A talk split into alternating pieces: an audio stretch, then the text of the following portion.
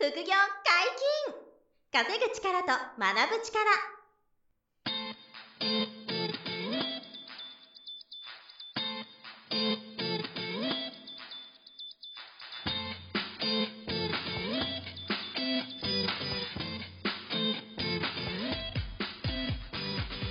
この番組は稼げるようになりたいを叶える副業アカデミーの提供でお送りいたします。副業アカデミーはあなたが副業で稼げる状態になることにコミットしたスクール初級コースから上級コースまでさまざまなジャンルの副業ノウハウを学んでいただけます詳しくは副業アカデミーで検索くださいこんにちは、小林正宏です。山本博史です。よろしくお願いします。よろしくお願いします。本日も野田さん、田島さんに来ていただいてます。よろしくお願いします。よろしくお願いします。よろしくお願いします。ます。FX の話。はい。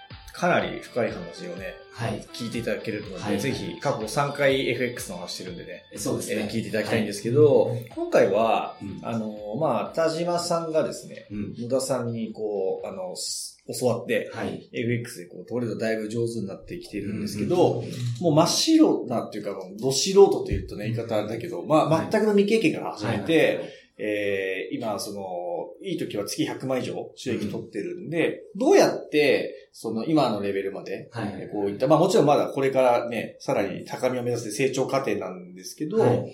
どうやってこうステップを踏んで、うん。えー FX のトレードのレベルが上がってきたかっていうその過はい程を、あなるほの、聞いてみたいの。で、はい。それに対して野田さんのこう、なんですか、うん。フィードバックをもらえたらなとうんい。う感じで、うん。今回行きたいんですよ。はい。はい。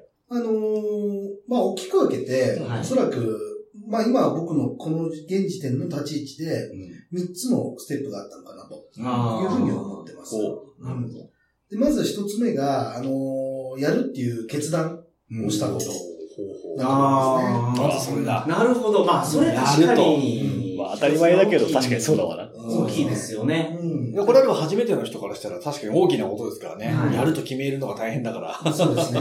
ね。うん投資って言えば、まあ、言うなればリスクがあるわけですから。そうですね。そうですよね。まあ、減ってしまうかもしれない、自分の資産が。そうですね。なんか具体的にどういう決断だったうんのいやまあ、僕に関しては、その、まあ、よくね、これは、あの、受講生の、うんな、いわゆる仲間うん。にもお話はしてるんですけども、やっぱり僕自身はその人生の転換点として捉えてました。うん。はい。うん。やっぱり、一時ね、その、僕は営業職っていうのを本業でね、やってたんですけども、はい。やっぱり一時稼げる時は稼げました、確かに。うんうんで、あのーお金もね、あったんですけども、うん。やっぱりよく野田さんが言うように、要はすり抜けていっちゃうと。は要は扱いきれないお金なので、うんすり抜けていっちゃうんですよね。ううん。んなくなっちゃった。そう。でまあ、全部なくなってはないんですけどうんはいはいね。はまあ、大して残ってねえなっていう。い。うんとこで、やっぱりその富っていうね、よく野田さんがね、おっしゃる富っていうところうんにおいても、やっぱり僕は全然、なんていうんですかね、そういう成功者とは違うことをしてきたんだなと。う。うんん。できてるようでできてなかった。分かってるつもりでも分かってなかった。はうん。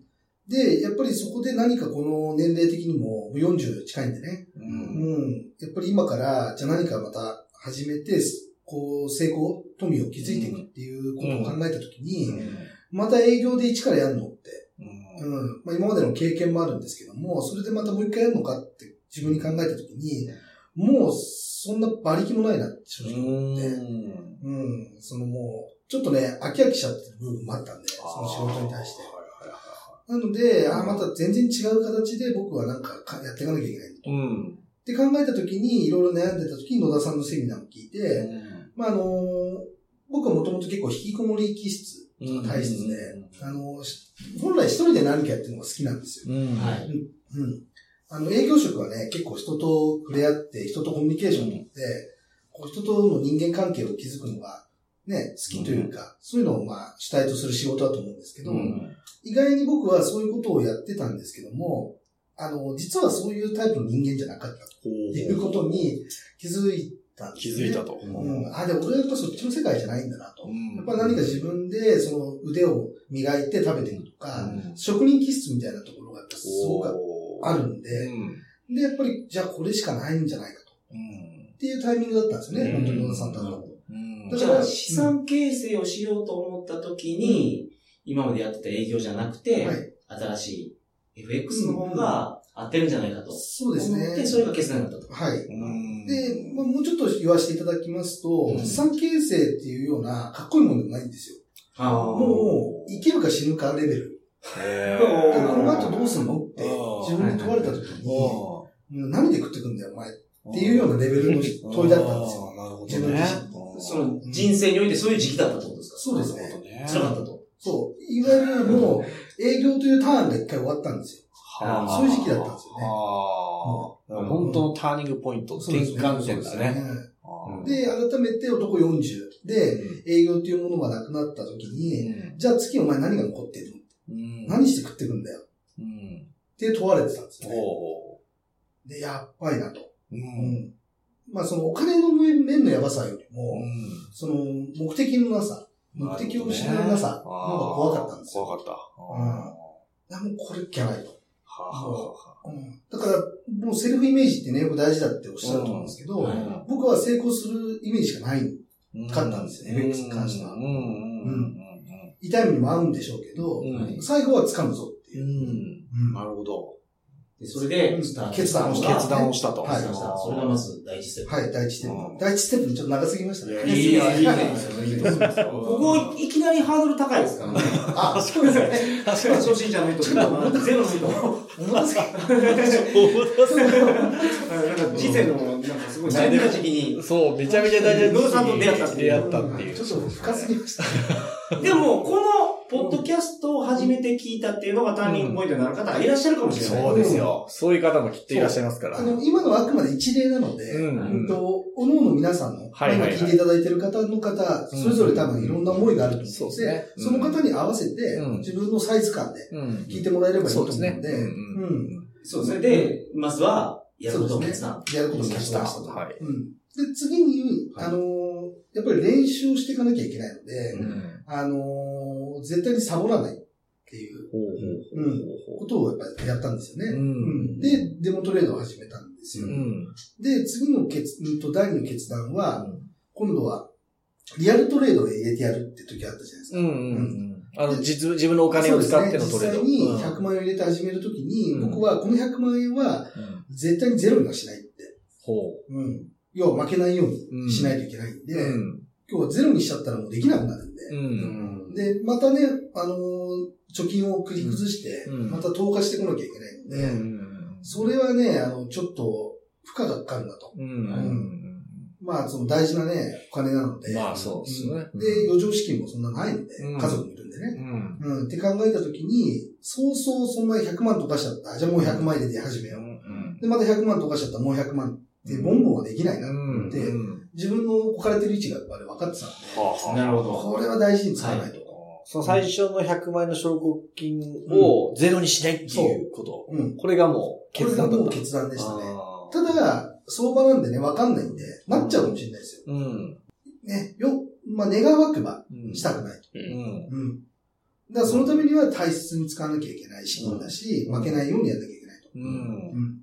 じゃあ、ステップとしては、その次のステップは、はいそのデモトレードをある程度やって、はい実弾を投入したっていうのが、もう二つ目のステップそうですね、二つ目のステップ。うん。どれぐらいやられました、そのデモは？僕、でも4ヶ月やりましたね。4ヶ月。はい。でその時にもう、その、自分のお金使っているかのようなはい。考え方でや、そうですねやれ、やれてたというか、やってたと。てやってましたね。デモトレードでも夜気になって眠れなくなる。いやーすごくないですか？それはなんか前 前回かな、先生がね、はいでその話してくれてたけど、それはすごいす重要ごいですね。そうですうんね。本気なもんですね。気持ちの入り方が全然違うと思う。うんそうです。ね。その、抜きでやってるってことですからね。そうですね。でも、要は、その後に控えてた本番っていうのがう、ん。要はもう、確実に来るものなんで、うんはい確かにね。うん絶対に、なんていうんですか、デモで終わんないんで。必ずやってくるからね、それが。むしろそっちが入り口なんで。はいはいはい。だからそれを想定して、もう結構真剣に僕はやってましたうね。ん。だから、今でもはっきり覚えてるんですけど、うんリアルトレードの講座を開いて、100万円入れうて、ん、1回目エントリーするとき、僕は緊張するのかなと思ってたんですけど、うん、全く緊張しなかったんですよ。うん、いつも通りいつも通りだったんです。ああ、これはすごいね。それは本当に気持ちを入れてデモしてから。そう、デモトレードからもう本気でやってるから、いつも通りの、えー、何も変わらなかった。いつもと全く一緒でしたね。へえ、なるほどね。なるほど。うん。まあけど、それぐらいでもやった方がいいっていうのは、その、野田さんの教えなんですよね。そうですね。そういうことです。はい。はい。うんまあ大体の方はでも4ヶ月やれたらいい方ですよ。うんまあでも最近の方は真面目な方、熱心な方多いんでちゃんとやりますけど、はいやっぱさっき前回言った通り、奴隷能なんで状態。利益すぐ欲しいと。すぐやっちゃうんですよ。なんか一つ技覚えたらすぐ使っている。はい。ですぐ片腕切り切り落とされるんですよ、みんな。だからそうなるからやめろっつってんのに 理解してくれないんですよ。切り落とされるいや本当そうですよ。だって、相場ってじゃあ相手が抜き身の刀持って対峙してんのに、はい 切られちゃまずいでしょと。うんでもなんか中途半端に聞きかじった知識とか技術で、受け、こういう受けてやろうと。で、受けたけど、そのままバキー投げ倒されるとか、そういう感覚の人がデモトレード多いんですよ。で。今田島さんがおっしゃってるのはもう、デモトレの、模擬刀の試合ですら、もう真剣なんだって言い聞かせて戦ってたわけですよね。それはもう実際来ても強いですよ、リアルトレード。そうか。そうですよね。それと3つのステップのうちはの1つ目はすごい、そのなんか、すごく高かったはい。ステップだと思うんですけど、はい。2つ目は4ヶ月真剣にトレードしたから、はい。2つ目のステップを登るのは、ここの衝撃がほとんどなかったですうん、そうですね。二つ目は、うんわりかし。うんもうだって、いつも通りの気持ちで、はい。そうですね。心にはもう、なぎっていう感じ。はい、はい。うん風が吹いてない。はい。で普通にうんポジションが取れた。はい。うんですね。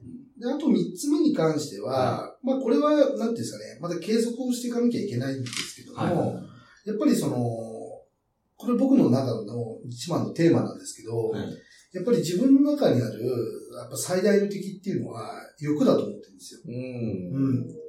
欲。欲。うん自分の中にある欲が自分の最大の敵なんで、う。うんん。でも欲がないとやっぱダメだとは思ってるんですよ。欲も、欲はすごく味方になると思うんで、うん。そもそも欲がなければ成長意欲とか、うん。うん、うんこう、高みね、目指したいとか、もっと幸せになりたいとかっていう、全部欲だと思うんで、欲は大事だと思うんですけど、うんただ、その欲は、そのうまく味方につけないと、うん。あの、敵になるんで、う。うんん。だから、三つ目はその欲に負けないという。うん欲をコントロールする。コントロールするってところが三つ目のステップに来るのかなと。で、もうちょっとこれを具体的にお話しすると、はいあの、FX の世界ではそのレバレッジって言って、その取引量に対して、あの、あ、証拠金に対して取引をできる量を、野田さんおっしゃったようにね、コントロールできるんで、あの、たくさんかけることもできるんですよ。自分の自己資金が100万はい。円だったとしても、はい。レバレッジっていうのを聞かせてると、そうですね。200万円とか300万円の、うん。その、なんていうんですか、投資ができる。もっともっとできますね。で、国内では25倍までっていう制限かけられてるんで、はいあの、そんなたくさんできないんですけど、はい海外口座を開くと、その、ね、あの、倍率が一気に広がるんで、はい。で、実は僕はすごく今葛藤があるんですよ。ほ海外口座を開きたいなって。うん。で、この資金で海外口座を開いて、もっとロット取引量を上げて、うん勝負かけていきたいなっていう欲に結構こう、押されてるんですよ実は今。これ今やる時期じゃないかって。なるほど。うん。これはちょっとほんまに野田さんにお話聞きたいですけど、自分が許容できるレバレッジって多分あるんですよね。まあ、レバレッジというか、その資金に対してマイナス2%の損に済むようにする。はい。で、価格がいくら上げ下げしたらその2%になる。うんで、逆算なんですよ。はい。じゃあ実際取引していい取引量は何通貨ですかっていう計算式なんですよ、頭の中は。なるほど、なるほど。はいそこから逆算していって、はいじゃあ僕の今の状態だと、レバレッジ何倍までしかできないと、マックス何倍までっていうのが計算でわかるってことですね。そうですね。まあ、レバレッジ何倍ってあんま気にしてないですけどね、自分は。うん結局負けたらいくらに収まりゃいいんでしょってああ、なるほど、なるほど。あんま気にしてないです。僕は海外口座使うんで500倍とか使いますけど、別別にだって25倍使おうが、500倍使おうが、マイナス2まですりゃいいんでしょって話なんで。ああ、はい、でそこは別に僕重要と思ってないんですよ、レバレッジは。そうか。うんじゃあ、最終的な、その、損金の時に自分が許容できるリスクを設定して、それに合った取引所を見つけて、取引すると。そうですね。で僕はあんまレバレッジ動向気にする人多いんですけど、どこでもよくね？みたいな。うん別に。それはでも最大の負けをちゃんとこう、あの、決めてる管理できてるからですよね。そうそうですよねだからレバレッジ時間は関係なくなってくるんでしょうね、はいきっとね。マイナス2%の設定で常にできるんなら、まあ何でもいいよね、みたいな。うんうんそう、それを僕はその2%をもうちょっと上げてみたくなってきてるんですよ。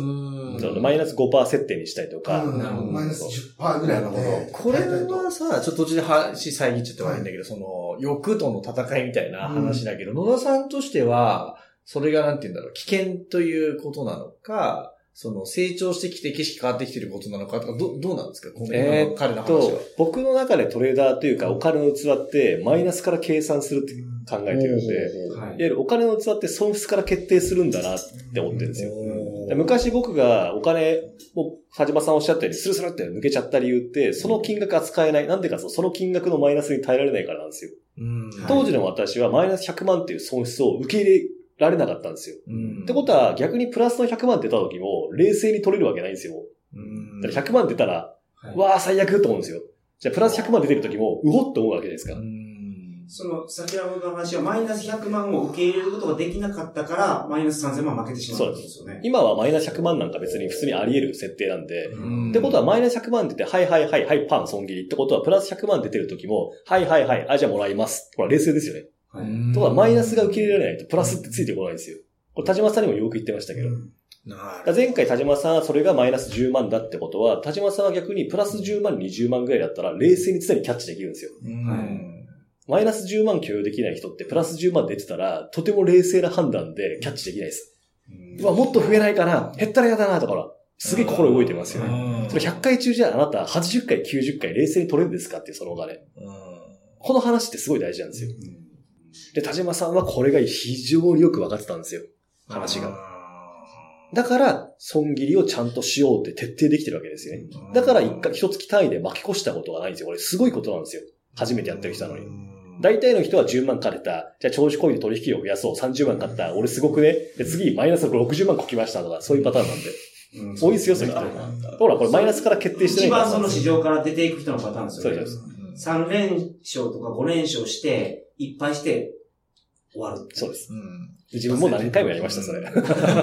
何回もやりました。で、それ、先先ほど言ってた、その、田島さんがおっしゃってた、あのー、2%から、距離を上げたいってことについては、それは損失うん、共有できる損失額が増えてるんなら上げてもいいんですよ。うんもちろん100万中マイナス2%に設定した方がいい。すごい安全な取引なんですよ。うんでこれは、例えば、勝率と損益率っていう考えがありまして、あの、勝率が例えば60%あります。はいで、損益率っていうのは、例えば損益率2っていう数字は、1回勝ったら2っていう数字が残る。うんで、負けたら1っていう数字負けるよっていう数字が損益率っていうんですね。はいじゃあ、勝率60%で損益率2ある人って、多分、勝率、あの、マイナス3%とか5%に増やしても負け越さないんですよ。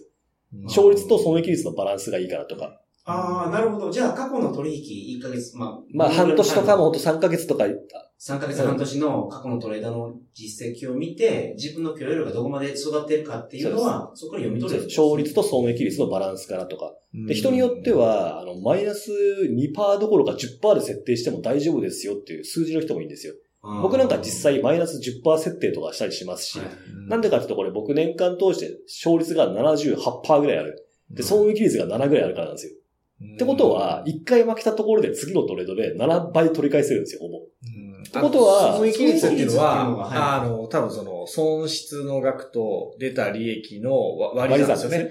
儲かった利益割る、えー損した額の割り算が、あの、損損益率益率で、それがな7っていうのはすごいですよね。7過去のトレー万。ドで言うと、負けるときは1で負けるけど、勝つときは7で勝つ。そうです、そうです。うんで、勝率70%ぐらいあるってことは、お金なくすわけないんですよ。ごいよね。で、分かってるから、1回の損切り10%設定したとしても、お金が10、まあ、100万中10万減って90万。はいでも次勝つとき、3、40万どころじゃなくて70万勝つからなんですよ。計算上は。うんだから、10%設定しても OK なんだって分かってるんですよ、自分は。これが分かってないのに10%とか急に跳ね上げても絶対ダメなんですよ。田島さんはそれも分かった上で今葛藤されてるんですよ。うんその5%までは、もう、あの、計算上大丈夫だなっていう算段がもう出てる。そうですね。見えてる感じなの。見えてるんですけども、うんうその、この欲との戦いなんですよそうですね。どこまで抑えていいのかとか。トレード実績見てるとそうやけど、うん。私の心がそこまで育ってるのかと。そういうことですね。ううんん。田島さんだってあれですよ。直近のトレードでも勝率何でしたっけ？勝率 78%? うん78。で、損益率5ありますからね。はそれはすごい2%とかの設定じゃなくて大丈夫なんですよ、この人は。うんかなり高いですよ、トレードの数字として。もうすぐ野田さんの数字ぐらいの今ね。まあ数字上は同じぐらいできますよねうんトレードあれが違うけど、額がね。だけど、まあでもそういうことか。だからそこで少し、あの、葛藤がある。そうですねで、今、野田さんが本当言った通り、世の中の人は、やっぱりみんなそうなっちゃうと思うんですよ、自然と。僕もそう、なんですか、なりそうな自分を常に抑えてるんで、そうなる気持ちはすごくわかるんですよ。ああ、なるほど。でもそれをコントロールしていくっていうことが、もう、まあ、ステップなのかどうかね。まあ今そのステージにいるんだそう、そのステージなんでしょうね。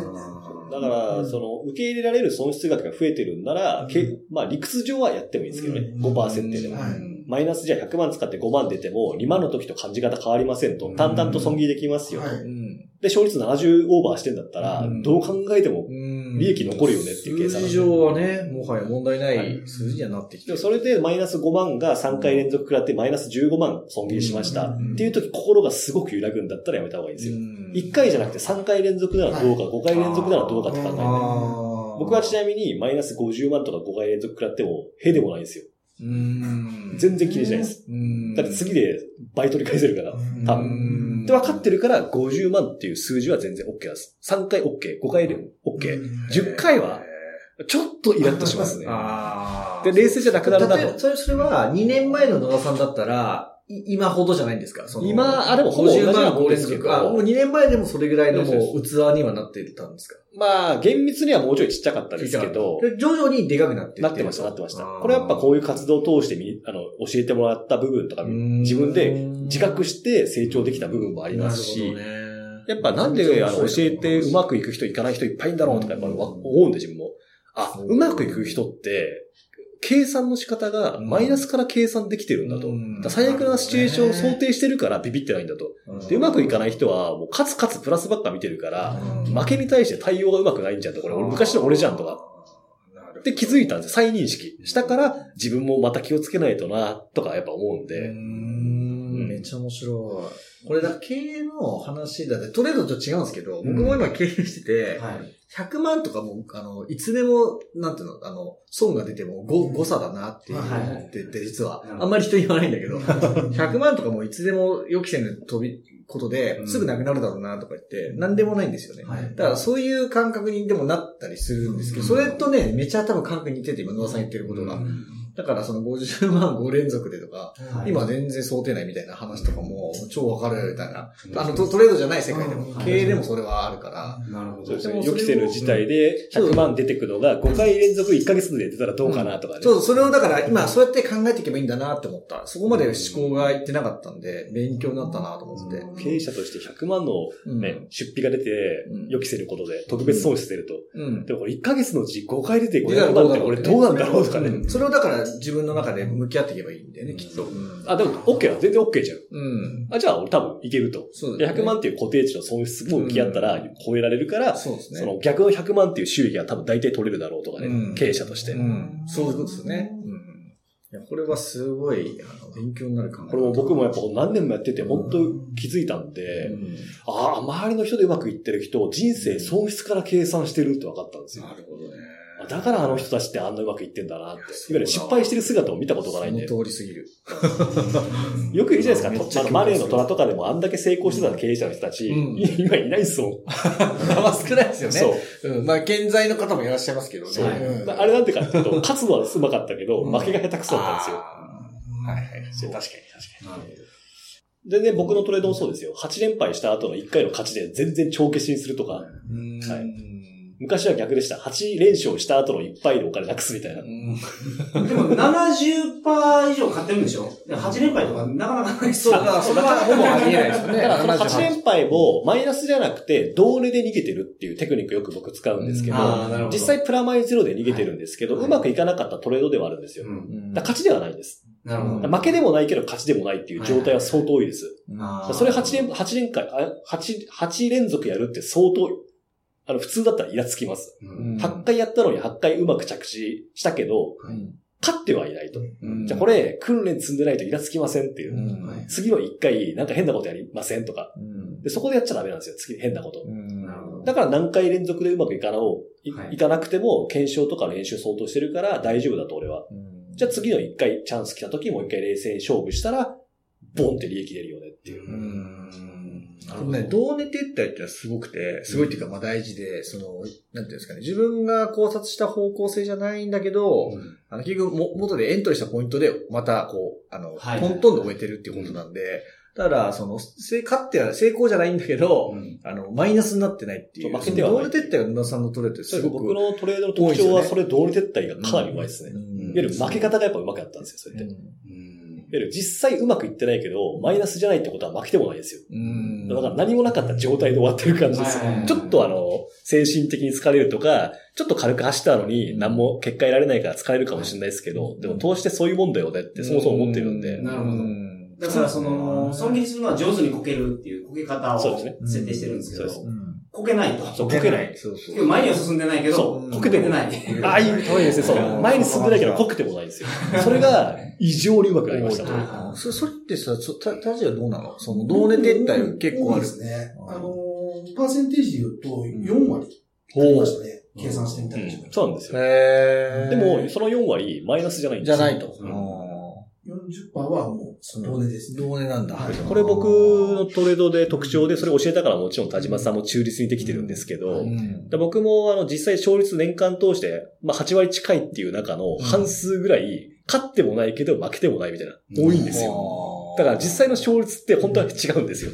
へもっと低いですよ。実際うまくいった勝率いくらですかって言われたら多分30%、40%なんですよ。うんでも負けてない利益が取れたやつはそう、利益取れたやつは。利益取れる率は30から40%。でも負けてないから実際の勝率70%近くいってるんですよ。80%。これからくりがあるんです、実は。はあ、なるほどね。うまくいった率8割じゃないんですよ。これはめちゃめちゃ大事な話だね。この辺のテクニックは講座であ、そうです、そう詳しく教えられてる。で今の同利撤退が大事だよねとか負けなきゃいいよねっていうのも、ほら、マインドセットできてないと、そのテクニックを教わったとこって使わないんですよ、どうせ。はい。確だって使いどころわかんないし。なるほど。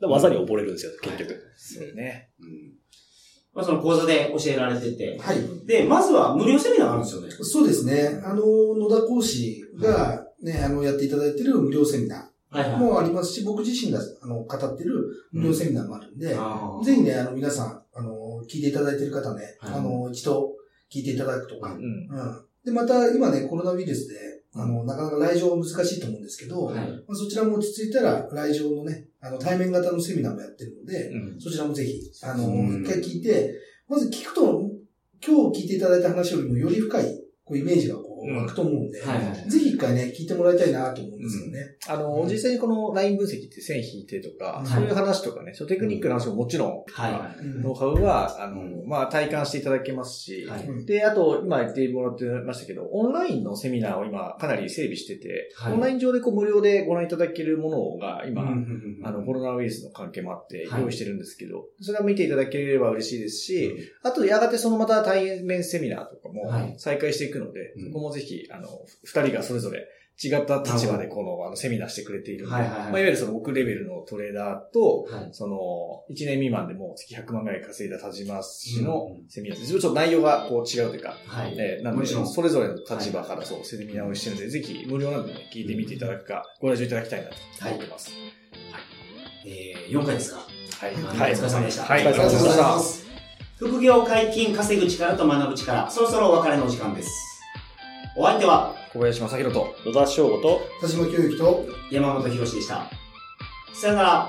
さよなさよらな。ら